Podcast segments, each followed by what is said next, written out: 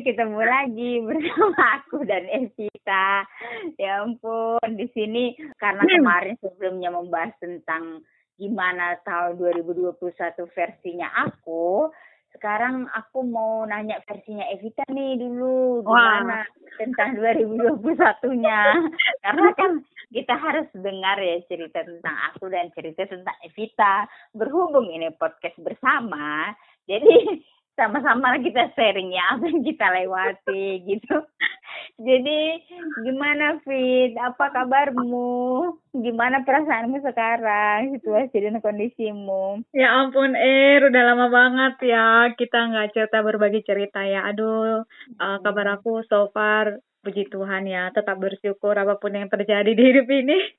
Bersyukur apa pun yang terjadi ya. Dalam kali belum apa-apa udah langsung itu kata-katanya ya. Oh iya ya, soalnya eh, banyak banget kejadian di hidup ini, Ir. Jadi kayak gimana gitu ya, hidup ini sangat berwarna, pelanginya banyak warnanya, Ir. Iya iya. Berarti banyak hujannya juga nih, banyak air matanya makanya banyak pelangi. Kayaknya sih. Iya iya. Gimana gimana gimana Fit 2021-mu? Nah, eh 2021 itu gimana ya? Sebenarnya agak berat ya. Aduh. Mohon maaf ya, stay tune ya, karena ini eh, kayaknya cerita ini agak panjang gitu ya. Dan semoga Irma senang lah mendengar cerita aku ini gitu. Walaupun mungkin kamu udah ada spill-spillnya lah ya, waktu itu aku udah ceritain banyak gitu ya. Jadi 2021 banyak momen kejadian yang menurut aku kejadian itu yang nggak biasa gitu ya. Diawali dengan 2020 sih, tapi kejadiannya di, di Desember gitu. Hmm. Tapi itu berdampak di 2021 kejadian tersebut gitu. Awalnya itu aku kehilangan barang eh, yang sangat berharga gitu ya di 2020, tapi itu berdampak di 2021 yang berhubungan dengan pekerjaan. Jadi kejadiannya itu pada saat aku pulang kampung ada sesuatu hal yang eh, mem- eh, membuat aku kehilangan pada di perjalanan menuju ke bandara gitu. Hmm. Jadi Hmm. itu berdampak banget sih di aku ya. Kehilangan apa Fit yang berdampak itu? kehilangan barang yang berhubungan dengan pekerjaan. Kira-kira apa ya? gitu.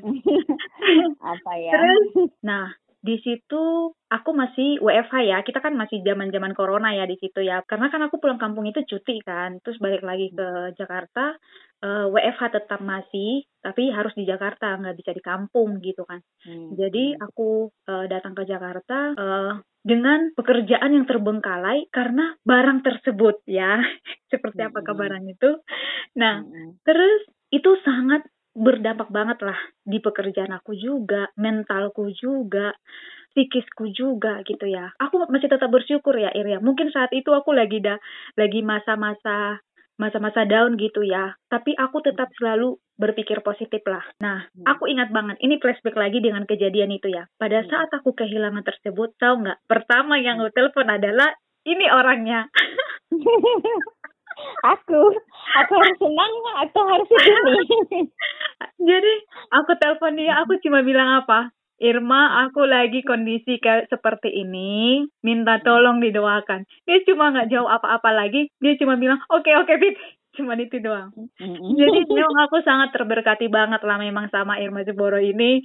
Terus sangat terberkati juga sama orang-orang di sekitarku juga karena memang waktu itu banyak banget yang membantu aku ya, uh, memberi penguatan juga ke aku gitu ya. Uh, di situ juga uh, aku merasa pertolongan Tuhan tepat waktu karena Hmm. waktu itu aku udah berpikiran bisa nggak ini flight? Aku udah gitu dengan kondisi uh, seperti ini seperti itu gitu ya. Tapi memang pada saat kita udah nggak tahu lagi gimana caranya gitu ya, di situlah Hmm. pertolongan Tuhan itu uh, terasa banget di aku. Kenapa aku bilang terasa banget? Pada saat udah selesai urusan aku mau penerbangan itu, langsung boarding masuk pesawat gitu. Hmm. Jadi pas banget waktunya gitu. Ya, tepat Eh, ya. iya tepat banget. Seandainya aku lima menit aja belum nyampe di bandara waktu itu, aku akan ketinggalan pesawat dengan mengurus masalah kejadian waktu itu ya. Tapi Hmm. Eh, waktunya tepat banget. Eh, di situ aku yang kayak astaga Tuhan, tepat banget lah itu eh, apa namanya pertolongannya. Karena gitu, kalau misalnya aku nggak ditolong pada waktu itu mengurus berkas aku itu semuanya, aku bisa aja nggak datang waktu itu gitu loh. Terus aku bisa aja yang kayak nggak jadi pulang dengan masalah dengan kejadian itu gitu ya. Ya mungkin karena berkat doa Irma juga kali ya, nggak tahu juga. Hmm. Terus setelah itu 2021 ya dengan kejadian itu uh, ada sedikit terbengkalai di pekerjaan aku karena uh, dengan barang yang hilang itu Ta uh, aku udah pasrah banget seperti apa konsekuensi perusahaan nanti terhadap aku udah pasrah banget karena memang uh, mau aku bilang pun kesalahan anakku nggak bisa juga mau aku bilang juga uh, ini bukan kesalahan aku nggak bisa juga jadi aku cuma ya udah sok atur hmm. aja gimana baiknya aku coba bilang itu tapi ada hmm. satu momen yang atasan aku menurut aku itu orang paling baik sih menurut aku ya. Jadi aku selalu dikelilingi sama orang-orang baik sih menurutku. Hmm. Terus hmm. aku harus mengganti barang yang hilang itu ke kantor. Uh, terus uh, masuklah di bulan tiga. Nah, hmm. aku kejadian lagi kehilangan sesuatu. Oh, Benar ya? Apa nih lagi? Hmm. Jadi memang Ir 2021 itu banyak kehilangan ya. Banyak banget kehilangan benar ya. Aku yang aduh Tuhan cobaan apa lagi yang kau kasih sama aku ini? Pikir kola lagi. Aku kehilangan lagi barang aku pribadi itu hilang pada saat aku pulang gereja. Hmm. kejadiannya itu adalah pada saat aku pulang gereja waktu itu uh, kita gereja sore uh, dan suasana agak maghrib memang ya. Tas aku ditarik dan you know lah ya di di dalam atas itu apa? Nah itulah yang hilang. Hilanglah itu otomatis uh, mental aku yang sebelum-sebelumnya belum terobati lah ya sepenuhnya. Ada lagi kejadian baru sehingga hmm. kayak dua kali kena uh, tertimpa tangga lah ini ya. Iya jadi gitu masih trauma ceritanya didatangkan lagi masalah gitu ya. Iya jadi hmm. aku masih trauma lah di situ. Setelah itu ayo ah, udahlah masih aja aku berpikir positif di situ ya. Mungkin orang yang ngambil itu lagi butuh duit karena hmm. masa-masa covid membutuhkan uang ya jadi mungkin dia membutuhkan uang. Jadi aku ya udahlah ikhlaskan aja lah. Udah seperti itu sih pemikiran aku waktu itu ya. Setelah itu tuh bulan lima kakakku nikah. Hmm. uh, kemudian aku pulang kampung lah di situ ya. Ya udahlah nikmatin aja lah ya apa yang terjadi di hidup ini istilahnya gitulah ya. Kebut uh, kebetulan aku dikasih izin WFH satu bulan di kampung. Uh, jadi aku sambil WFH di kampung lah ya. Terus aku uh, apa namanya? Aku jadi jatuhnya jalan-jalan lah entah ke mana gitu ya ke hmm, Samosir. Lah ya. ya refreshing lah waktu itu ya ke Samosir lah dua hari waktu itu daripada pusing ya Wak menjalani hidup ini gitu kan. Terus menikmati hidup lah ya, iya, menikmati, hidup. hidup lah ya. Uh, kan satu bulan aku WFH di kampung kan, Ir itu bulan lima. Terus setelah itu aku kan balik ke Jakarta. Baru satu minggu aku di Jakarta. Pagi-pagi aku ditelepon Ir, phone sama Namboruku kan, yang tinggal dekat rumah kami. Uh, hmm. Dia nelponnya itu napasnya agak, oh agak berat dia dia telepon aku dek kau kenapa bu aku gitu aku pemikiran aku dia ke mana-mana ir gitu kan mm -hmm. terus dek si ini tabrakan dek abangku yang pertama, anaknya yang nomor dua gitu kan. Iya. Hmm. Hah, hmm. tabrakan? Kena, jadi gimana bu? Aku gitunya. Iya, hmm. nggak sadarkan diri sekarang. Udah keluar uh, darah dari telinga dan juga dari uh, hidungnya gitu kan. Hmm. Aku di situ, hmm. aduh Tuhan, tolonglah kok. Oh ya udah ibu, aku mencoba untuk tenang nggak panik ya tenang. soalnya hmm. kalau aku panik dia nanti malah khawatir namburuku ini gitu kan yaudah nanti aku telepon lagi ya bu aku gituin oh ya dek katanya gitu hmm. nah pada saat dia selesai nelpon aku tutup pintu apa uh, terpikiran di aku itu adalah lagu uh, tak tersembunyi kuasa Tuhan. Kalau yang lain ditolong, aku juga. Karena aku berpikir, aku nggak mau Tuhan, orang lain kau tolong, aku harus juga. Karena memang nggak sadarkan diri, nggak bergerak. Si ponakan aku ini gitu, Ir. Di situ aku nyanyi, nyanyi sambil nangis aku. Terus aku berdoa lah, uh, Tuhan aku nggak mau tahu uh, apa uh, kuasamu harus nyata di sama ponakan aku ini. Aku hmm. sebutkan namanya. Jam 9 itu belum sadarkan diri, Ir. Sadarkan diri itu nggak bergerak gitu. Hmm. Kakinya nggak bergerak, badannya nggak bergerak, tapi kan ada ya uh, di, di jantungnya masih pada saat dia emergency hmm. gitu kan. Terus jam 9 kita pantau lagi, aku telepon gimana udah sadar nggak nggak ada juga. Aku di situ uh, aduh Tuhan ini gimana ya? Tapi di situ aku yang apa ya aku mencoba kayak tenang menenangkan Tenang. diri gitu. Uh, nggak ada aku forward ke grup ke grup kita kan Ir. Aku malah hmm. kayak berdiam diri jatuhnya waktu itu memang. Uh, terus di jam 11 di jam 11 udah bergerak lah kakinya. Dikasih tahu lah ke hmm. kita uh, kakinya udah bergerak tapi darah tetap mengalir dari hidung sama telinga dah. Di situ aku aduh Tuhan kayak mana lah dia? Ini harus segera dirujuk ke Medan dah kata dia lah. Oke. Oke berujuk eh ya udah bawa aja lah ke Medan. Diurusi lah semuanya. Dah dibawa lah ke Medan. Oke, sampailah di Medan udah ditangani lah. Nah udah di Medan ditangani eh, karena kita udah apa namanya udah percayalah di Medan gitu kan. Jadi udahlah ya eh, di Medan udah diurus lah gitulah istilahnya gitu. Jadi diinformasikan lah eh, karena kejadiannya itu waktu itu hari Selasa eh, dijadwalkanlah hari Jumat operasi operasi kepala. Sama Hmm. tangannya itu karena patah jadi operasi juga. Jadi ada dua operasi tindakan operasi. Jadi waktu itu operasinya 4 jam ir hari Hmm. Jumat. Jumatnya itu kakakku yang di sini pendarahan yang baru nikah bulan 5 masuk rumah sakit kan. Hmm. terus aku di WhatsApp lah malam-malam Eh, aku lagi di rumah sakit ini. Lah kok tapi kita dia nggak ngasih tahu ke ke keluarga yang di kampung karena karena mereka masih fokus ponakan aku yang di kampung. terus gimana aku gituin kan? Nggak apa-apa ada kok abangmu di sini yang ngurus kata si kakak ini kan. Oh ya udahlah aku gituin ya. Ya udahlah cepat sembuh. Nah Hmm. setelah itu eh, hari minggunya kan ada ya ponakan aku di sini yang udah gede juga kan. Pagi-pagi gitu kan datanglah kakakku yang di apa ini yang lagi di rumah sakit ini diteleponnya lah aku dari WhatsApp terus dia bilang gini lihat dulu si ini lagi di rumah sakit. Tabrakan. Katanya gitu Hmm. lagi kan Ir ya aku di situ panik lagi. Aduh Tuhan apalagi yang terjadi di hidupku pikir begitu kan ya Hmm. Aduh Tuhan, aku langsung beres-beres, aku langsung ke rumah sakit itu. Aku lihatlah dia di situ, apa namanya, karena wajahnya segar ya, aku lihat ya waktu itu. Terus aku juga minta minyak urapan juga waktu itu sama ya Irya. Dan itu jadwalnya kita bertemu ya, kalau nggak salah ya, kita ya Irya. Yuk Iya, lah ketemu harusnya gitu kita kan ya. sama si Erni. Mm-mm. Heeh, yuk lah kita ketemu. Terus aku langsung WhatsApp kalian, we, eh, we aku nggak bisa ketemu sama kalian karena ponakan aku tabrakan. Aku bilang gitu kan ya, Irya waktu itu. Nah setelah itu, terus eh, karena dia bisa ngobrol, dia sadar. Aku pikir, oh ya udahlah cuma luka luka kecil gitu kan pada saat Mhm. emergency. Pada saat dia mau menggerakkan kakinya, dia nggak bisa menggerakkan kakinya dong, kan? Hmm. Aku pun panik. Lah, dia kok nggak Hmm. bisa menggerakkan kakinya? Terus Hmm. eh, tangannya juga nggak bisa dibergerakkan sebelah kiri Hmm. gitu kan, Ir ya. Hmm. Karena Hmm. dia tidak ada mengeluarkan darah dari hidung sama kepala Ir waktu itu. Mhm. Jadi cuma luka kecil waktu itu ya. Ah, terus dia bilang ya, Tan, ini gimana ya? Aku nggak bisa menggerakkan kiriku. Lah, Hmm. Ini gimana? Aku gituin kan. Terus aku kasih tau lah sama si dokter umum yang menjaga di emergency itu. Terus dicek lagi. Terus nangis lah dia. Down lah dia kan jatuhnya. Karena nggak bisa digerakkan. Otomatis pemikiran dia yang ke mana-mana kan. Iya. Datanglah dokternya, dijadwalkan lah untuk Keren. Nah, setelah itu pada saat udah keluar CT scan-nya ternyata ada pendarahan di otak. Nah, oh kembali dulu ke ponakan aku yang di Medan itu udah operasi Jumatnya eh, sudah berhasil dan sadar ya. Hasilnya normal, puji Tuhan ya. Aduh, bersyukur banget dah sama Tuhan itu. Karena kan ada orang ya yang operasi tapi hasilnya nggak normal gitu kan. Dan ternyata dia kenal semua kita. Pada saat video call dia langsung panggil Bow gitu kan. Oh ya Tuhan banget dia kenal ya gitu. Dan dia juga sadar gitu. Dia juga ingat-ingat eh, memori dia yang sebelum-sebelumnya kejadiannya dia ingat gitu kan. Oh ya udahlah puji Tuhan banget lah itu. Nah itulah lanjutlah lagi ke ponakan aku yang kedua ini yang anak kakakku yang di Jakarta kan ada pendarahan terus dokternya manggil lah mungkin karena aku dilihatnya agak muda gitu ya.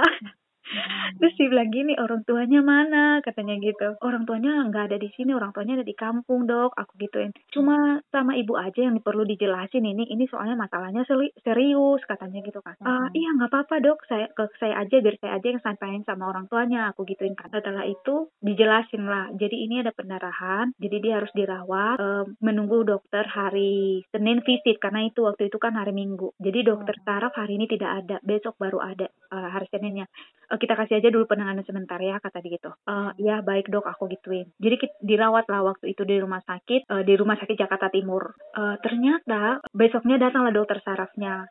Kebetulan kan gimana ya karena eh, aku yang menanganin ponakan aku ini karena yang lainnya nggak ada yang bisa gitu kan. Karena aku WFH jadi aku bisa sambil kerja di situ gitu kan. Waktu itu Hmm. puji Tuhan banget pekerjaan aku mendukung banget gitu kan Oh, dokternya difonis lah difonis lah dia truk muda gitu kan. Aduh aku di situ berpikiran aduh Tuhan ini kayak mana lah ponakan aku ini ya? Dia masih muda masa langsung mengalami seperti itu? Gitu ya.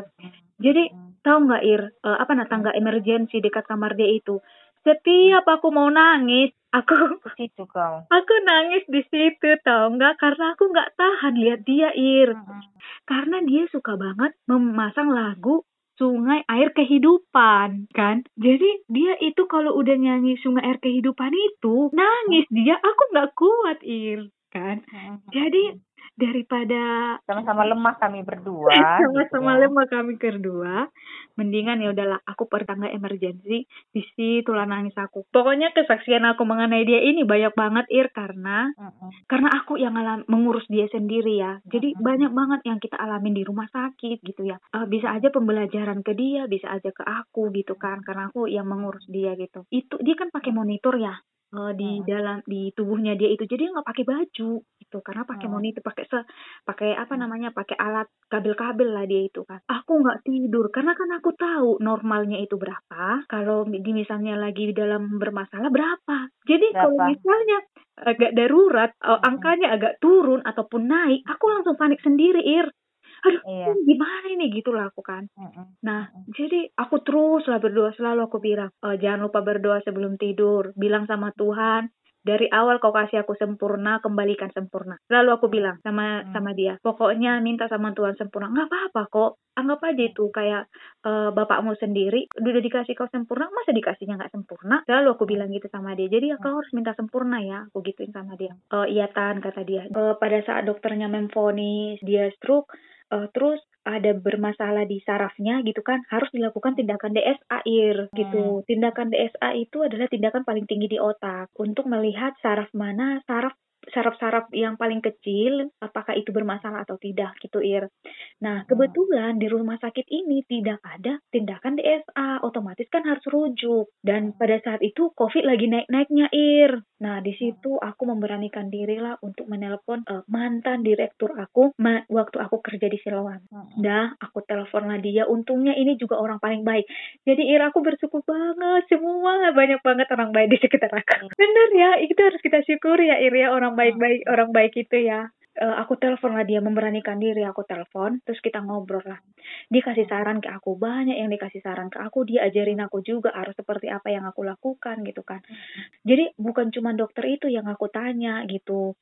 Eh, dokter umum juga yang aku kenal aku WhatsApp juga gitu loh. Keresahan aku itu bertanya ke orang lain gitu kan. Banyak saran yang dikasih ke aku juga itu udah masalah berat Evita kamu jangan lengah katanya gitu kan.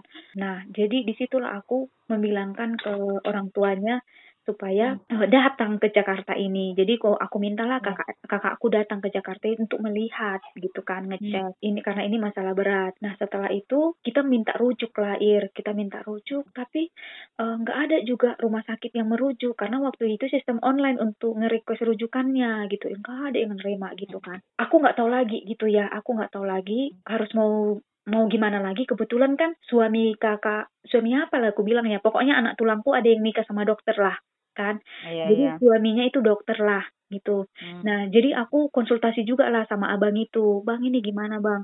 Jadi supaya eh, sesama dokter jadi kayak apalah ya Bisa nyambung lah ya. komunikasinya Mm. mereka gitu kan Mm-mm. ngobrol lah dia sama dokter saraf yang tempat perawatannya Dirujuk. Heeh, terus dibilang lah karena mungkin mereka itu tahu kami punya keluarga dokter jadi kami sedikit agak prioritas lah ya jatuhnya gitu kan Mm-mm. namanya juga Indonesia ya Wak Mm-mm. ngerti lah Ada Indonesia orang ini. dalam juga. Iya, ada orang dalam agak cepat ini gitu kan. Mm-mm. Nah, setelah itu dia udah ngobrol, eh, terus abang ini mendesak lah. Kalau ponakan aku itu tidak segera dirujuk, pokoknya marah lah waktu itu abang itu sama sama rumah sakit itu gitu kan. Terus Mm-mm. di apa eh, diusahakan lah untuk dirujuk. Eh, Keputusannya itu dirujuk atau enggak besok hari Kamis, gitulah istilahnya kan. Mm-mm. Nah, kalau misalnya tidak dirujuk hari Kamisnya, aku nggak tahu lagi. Kita ngerujuknya ke rumah sakit PON gitu kan. Mm-mm. Nah, setelah itu tahu nggak sepanjang malam kami berdoa supaya ada jawaban. Rumah sakit pun menerima kami gitu kan. Mm-mm. Jadi waktu Tuhan ini tepat juga di situ, Ir, menurutku. Karena Iya. eh, besoknya pagi-pagi dikasih tahu lah, rumah sakit pun sudah menerima rujukan ya Bu ya. Eh, nanti Hmm. kita akan panggil untuk tanda tangan eh, handover katanya ke rumah Hmm. sakit pon gitu kan dengan segala eh, macamnya aku bilang gitu. Hmm. Nah setelah itu bersiap-siaplah kami ke rumah sakit pon kan karena kan kami banyak juga yang ngunjungin kan kan banyak juga orang yang bawa makanan gitu kan nah Mm-mm. jadi tahu nggak makanan itu saking kami bersyukurnya dikasih ma dikasih ke rumah sakit pon gitu kan Ir makanan itu kami kasihlah ke perawat di situ sebenarnya kami Mm. bukan kelebihan makanan Berbagi. ya Ir Mm-mm. bukan Mm-mm. kelebihan makanan tapi karena biar lancar aja semua urusan karena aku berpikir pada saat kita berbagi lancar aja sih semua urusan kita menurut Hmm. aku ya. Jadi kita kasihlah itu semua Hmm. apa makanan itu ke perawatnya. eh, Hmm. Terus eh, pada saat pindah pindah ke rumah sakit pon juga ternyata banyak juga yang bantu kami ir gitu kan. Di rumah sakit pon itu Hmm. ternyata yang menjaga harus satu orang dah dan itu Hmm. adalah aku nggak bisa ganti-ganti jadi dari awal dia udah itu menjaga itu sampai akhir karena mengantisipasi covid ya otomatis Oke. aku lah Um, puji Tuhannya juga ir waktu itu pekerjaanku bisa membantu gitu ya Hmm. aku sambil Iya. kerja di apa di rumah sakit Hmm. sambil eh, apa namanya ngejagain ponakan aku ini gitu kan Eh, Hmm. setelah itu di rumah sakit pun juga lambat juga penanganannya gitu Hmm. jadi oh kalau kayak gini mah harus bawa dokter lagi nih pikirku lah lagi kan Hmm. kita calling lah lagi ya. si abang ini bang kita belum ada di visit sama dokter nih. Kami bilang gitu kan hari Kamis. Karena sampai hari Sabtu nggak datang dokternya Ir. Terus aku Hmm. panik lah padahal kita hari Kamis di situ Sab sampai Sabtu nggak datang. Terus aku bilang bang sama bang ini bang sampai jam sekarang dokternya belum ada loh bang. Aku nggak tahu besok minggu. Itu ini udah kelamaan sih. Aku bilang gitu seakan sama abang itu. Iya iya iya udah lama itu dek kata si abang ini. Eh ya Hmm. udah kasih aku ngobrol sama siapa aja di situ kata dia. Terus aku Iya. kasih lah ngobrol sama perawat. Marah lah dia kan marah keluarlah Marah bahasanya nah setelah Hmm. itu tahu nggak Ir? Jam 7 malam hari Sabtu dokter datang visit. Itu ada di mana Hmm. nggak? Supaya agak gimana gitu aku langsung telepon abang itu. Bang dokternya ada ini ngobrol ya. Aku gituin. Iya, nah iya. ngobrol lah mereka sih sama dokter jadi kita ada agak dihargai lah jadinya di situ dah Hmm. Hmm. Terus datanglah dokternya dicek segala macam. Oke, oke kita lakukan tindakan hari Senin. Dilakukanlah CT brain hari Senin. Ini belum tindakan DSA ya. Awalnya itu DSA mau dilakukan. Tapi Hmm. eh, CT brain. Tapi aku belajar juga dari makanan rumah sakit itu menarik gitu makanannya Ir. Aku sampai foto po- bukan sampai foto. Ini nanti aku buat di anakku. Karena kan bubur ya Ir. Oh, jadi kok dapat ide lagi ya? Iya, aku aku Iya, dapat iya. jadi istilahnya apa pun yang aku lihat, aku langsung apa sih yang mau diambil gitu kan ya Ir ya. Jadi aku foto, aduh ini aku buat deh nanti ke anakku karena kan eh, itu gizinya kan udah diukur ya, gitu Iya, iya, kan. betul, betul, betul, Jadi aku foto, itu nanti aku buat ke anakku. Jadi kadang aku cicipin juga, karena memang Iya. makanan di situ aku bilang oke Ir. Aku udah Hmm. berapa kali ngelihat eh, apa Rumah menjalani sakit. rumah sakit dan aku sudah pernah di rumah sakit kerja ya. Dan Hmm. menurut aku sih itu mereka membuat itu semenarik mungkin eh, Hmm. ke- sayuran hijau sehijau mungkin istilahnya gitulah nggak masak Hmm. kali lah entah apa jadi aku foto karena kan aku pikir untuk anak-anak nanti ya memang seperti ini bubur gitu kan jadi aku Hmm. foto setelah itu dilakukan CT brain hasilnya negatif ir hasilnya itu bukan maksudnya negatif itu artinya nggak ada apa-apa di dalam otak dia gitu Oh, jadi bingung memang syukur sih Ir. Tapi jadi kayak membingungkan kok bisa nggak ada apa-apa? Tapi bisa kok stroke. iya kok bisa stroke gitu kan. Hmm. nah setelah itu ya kita masih bersyukur. Jadi mujizat itu mujizat Tuhan itu tetap ada sih memang waktu itu ya. Keluar dia dari tindakan itu yang kutanya ada- adalah mental dia. Gimana? Kau merasakan apa? Bagaimana perasaanmu? Apa yang kau pikirkan tadi? Langsung pegang tangannya. Pokoknya itu udah kayak kalau mungkin orang yang ngeliat Irma itu udah kayak suamiku atau enggak ke anak Hmm. nggak mungkin gitu ya. Hmm, karena hmm, hmm. wajah sama aku mungkin Sama. udah nggak nggak jauh beda lagi gitu kan. Oh aku tenang kok tadi tan. Oh oke bagus. Terus ah, barulah aku kasih tahu hasilnya kan? Hasilnya bagus kok. Barulah di situ oh aduh begitu niatannya kata dia oke lah. Karena kan kalau stroke ini kan harus diurut ya digerakin diapain gitu kan. Biar mengalir lah darah-darahnya. iya jadi aku urut lah dia tiap malam. Eh kakinya udah mulai bergerak Mm-mm. kan? Udah mulai nendang. Terus Hmm. berikutnya udah mulai ada tenaga. Hmm. Terus setelah itu tangannya udah mulai bergerak, terus udah Hmm. bisa miring ke kiri, udah miring ke kanan gitu lah ya. Bayangkanlah aku ngurus dia yang nggak bisa otomatis mengoles-olesi pada saat dia Iya. BAB, pipis, udah tau lah kok itu ya. Padahal anak udah gede gitu ya. Nah setelah itu udah diizinkanlah kami pulang, dibawalah pulang. Jadi kita uruslah di rumah. Terus aku carilah temanku yang bisa merawat dia di rumah, yang fisioterapi. Di rumah lah fisioterapi dianya udah mulailah, udah bisa lah dia jalan. Singkat Oh. cerita lah, dah singkat cerita ujungnya dibawa lah dia pulang ke kampung untuk ya udahlah di rumah aja lah karena di Jakarta nggak ada yang bisa ngerawat gitu kan Iria. Iya. Terus lebih nyamannya kalau misalnya dirawat di kampung. Dah, Hmm. itu jatuhnya ke bulan Agustus lah. Karena kejadiannya waktu itu di bulan Juni kan. Juli-Juli jatuhnya ke Agustus lah. Dah, eh, di Agustus kembalilah lagi ke struggle kehidupan aku ya. Tapi jujur ya Ir, di situ aku banyak diajarkan hal. Selama ini Ir, aku paling takut sama ambulans. Hmm, Ya. Tapi ini dihadapkan kau dengan ambulans. Hmm. Tapi pada saat rujukan, aku harus membawa dia di dalam ambulans itu, menjaga dia. Terus aku paling takut yang namanya eh, di rumah sakit, menginap atau apa segala macam. Dah, tapi aku harus melawan itu. Terus jadi banyak hal yang aku ajarin dari situ membuat aku, menurut aku, aku lebih dewasa ya Hmm. lebih baik lagi juga gitu kan dari kejadian itu gitu kan terus lanjutlah lagi ke kehidupan aku di bulan berikutnya muncullah lagi si CPNS masuklah si CPNS ini lah pendaftaran. Karena PNS aku berpikir ini adalah tahun keberuntungan aku gitu kan. Ya udahlah ini nggak boleh aku sia-siain. Setelah itu masuklah si CPNS ini terus aku berpikiran ini kayaknya sih ini untuk aku Tuhan. Dan Oh, oh. aku menang, lolos. Iya semuanya lah ini segala macam. Terus ngambil jurusan itu juga aku benar-benar eh, kayak Tuhan yang mana? Gitu. Aku memang benar kayak mempertanyakan yang mana sih kira-kira yang menjadi keberuntungan di aku? Segala macam. Benar nggak sih? Ini ini segala macam. Aku udah struggle struggle lah waktu itu gitu kan.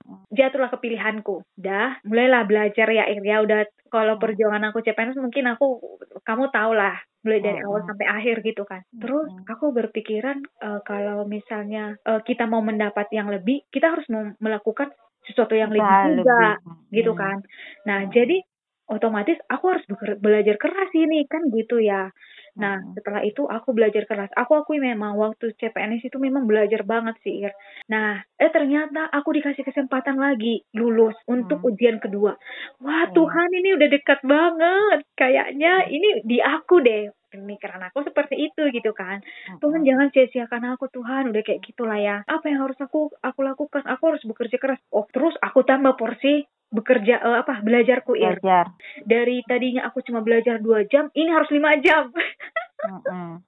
Ini harus lima jam sembari juga aku tetap berdoa ir Ap- jadi harus seimbang Ora et labora. Iya, orang ekladora belajar. kan. Aku Hmm. Tuhan ini harus dapat ini kayak gitu lakukan. Tambah lagi dengan eh, buku yang beruntung setiap hari inilah ya si beruntung ini ya. Hmm. Nah setelah itu, eh ternyata itu kan pengumumannya di Desember kan Irya. Rencananya itu itu pengumumannya di tanggal 5 Januari.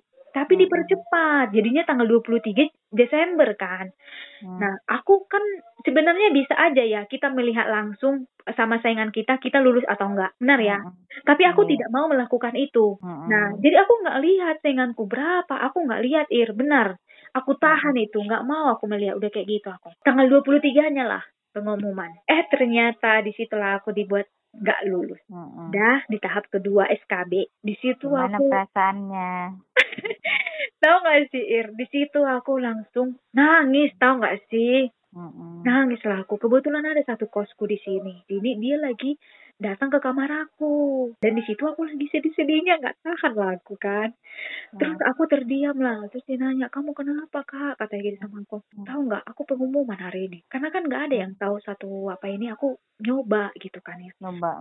Terus aku pengumuman hari ini. Terus gimana hasilnya? Aku nggak lulus nangis. Meledak lah di situ ya. Mm-mm. Jadinya aku cerita lah sama dia. Tahu nggak? Aku lagi baca buku beruntung setiap hari ini. Aku gituin kan.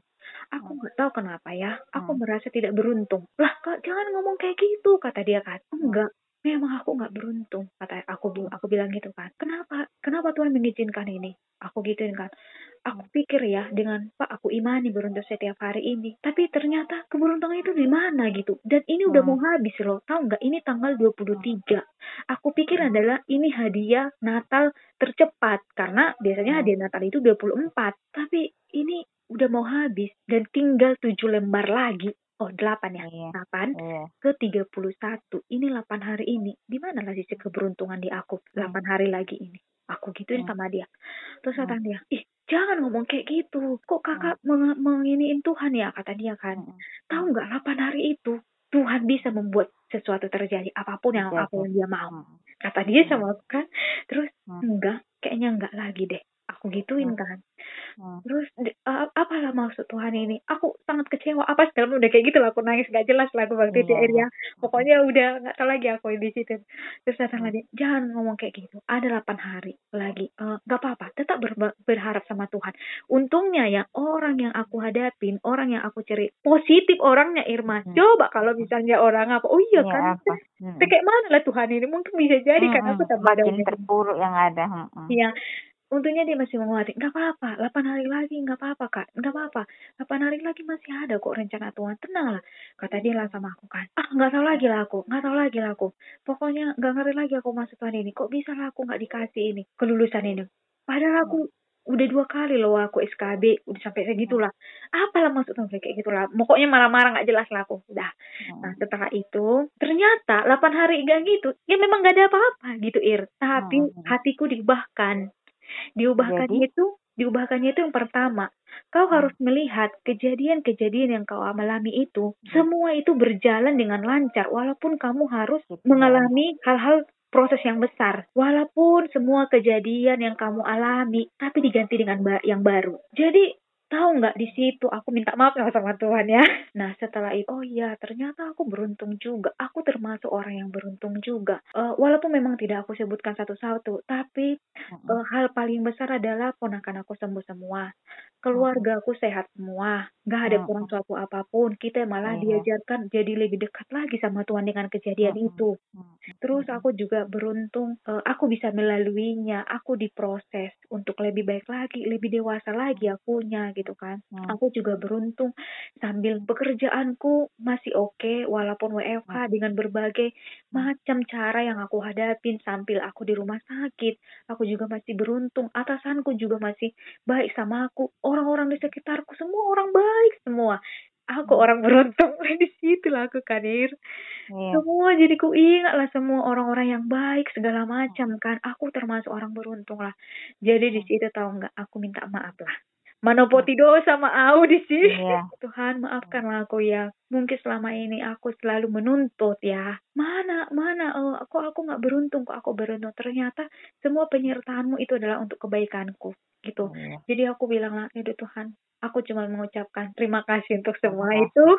Terima kasih untuk 2021 yang setiap bulannya kayaknya aku tidak tenang karena setiap bulannya itu aku selalu ada aja yang aku hadapin gitu ya. Terus dengan segala postingan-postingan aku di Instagram mungkin orang melihat kayaknya ini orang paling terbahagia kayaknya. Hmm. karena tidak aku tunjukkan eh, aku rasanya seperti apa gitu ya. Aku hanya menunjukkan bahagia-bahagianya aja Hmm. gitu kan. Jadi 2021 itu dengan berbagai banyaknya rintangan, dengan Hmm. berbagai banyaknya tantangan yang aku alami, selalu ditolong. Jadi aku kayak merasa, aduh aku beruntung banget ya. Aduh kayak gitu loh Irma. Itulah Hmm. ceritaku di tahun di 2021. Jadi aku tetap berterima kasih kepada diriku sendiri ya. Bahwasanya udah melangkah sejauh ini, eh, tubuhku sehat, tidak kurang suatu apa pun, tetap berpikir positif.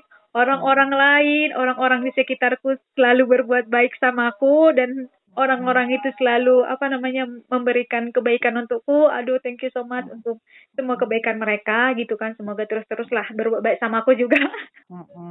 Mungkin pengalaman orang lain yang mendengar ini berbeda dari aku, mungkin lebih parah dari aku, atau mungkin lebih ringan dari aku, tapi apa pun itu yang terjadi dalam hidup kita, itu adalah proses eh, yang terjadi untuk lebih baik. Jadi eh, kesimpulan dari kau dulu lah apa gadis besar yang bisa kau ambil dari 2021 sebelum aku kasih tahu versi kesimpulanku dari dengar ceritamu. Oke, oke. Jadi kesimpulan aku di 2021 itu, apa pun yang terjadi samamu, tetap itu berpikir positif. Eh, mungkin ada hal yang perlu diajarkan ke kita dari kejadian itu, gitu.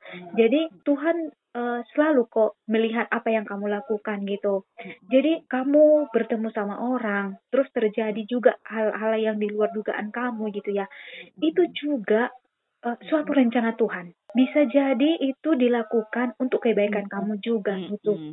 Aduh luar biasa kali ya Fit, panjang kali lebar kali tinggi ya kan? Aku juga nggak nyangka bisa ngelewatin itu Ir benar deh Hmm. aku nggak nyangka bisa lewatin itu mungkin Hmm. ya kayak yang aku bilang tadi di awal pot apa ya awal podcast ya aku bilang gini banyak banget pelangi berwarna-warni. Hmm. benar berwarna-warni. Aku nggak tahu lagi pelangiku seperti apa. Terus air mata udah se, se- sebanyak Iya. danau toba juga nggak tahu lagi Bisa. aku. Mm, mm, mm, mm. gitu. Karena mulai dari Iya. awal air mata. Jadi air mata terus air mata terus. Sampai eh, di penghujung Desember itu tetap air mata ir. Benar.